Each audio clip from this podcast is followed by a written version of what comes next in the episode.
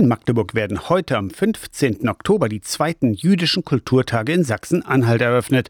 Organisiert werden die Kulturtage vom Landesverband der jüdischen Gemeinden. Konzerte, Lesungen und Theaterstücke, Stolpersteinführungen und Führungen über jüdische Friedhöfe. Das Programm steckt voller Vielfalt und gibt Einblicke in jüdische Geschichte, Kultur und Religion.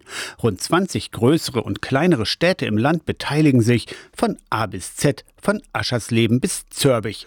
Bis Anfang Dezember ist in jedem der 14 Landkreise oder kreisfreien Städte etwas los, sagt Max Privorotsky, der Vorsitzende des Landesverbandes der jüdischen Gemeinden. Es läuft schon seit einigen Wochen in Halle, in Aschersleben, in vielen Städten, aber offiziell eröffnet wird das am Sonntag. Es gibt ca. 140 oder 150 verschiedene Events im Programm. Ein Signal, dass jüdisches Leben auch in Sachsen-Anhalt zum Alltag dazugehört, trotz oder vielleicht gerade wegen der Hamas-Terrorangriffe auf Israel vom vergangenen Wochenende. Tobias Krull, Vorsitzender der Deutsch-Israelischen Gesellschaft Sachsen-Anhalt, lädt ein. Um zu zeigen, wie breit auch jüdische Kultur sein kann. Das ist viel mehr als Kletzmann. Da geht es um Theater, da geht es um Musik, da geht es um Literatur.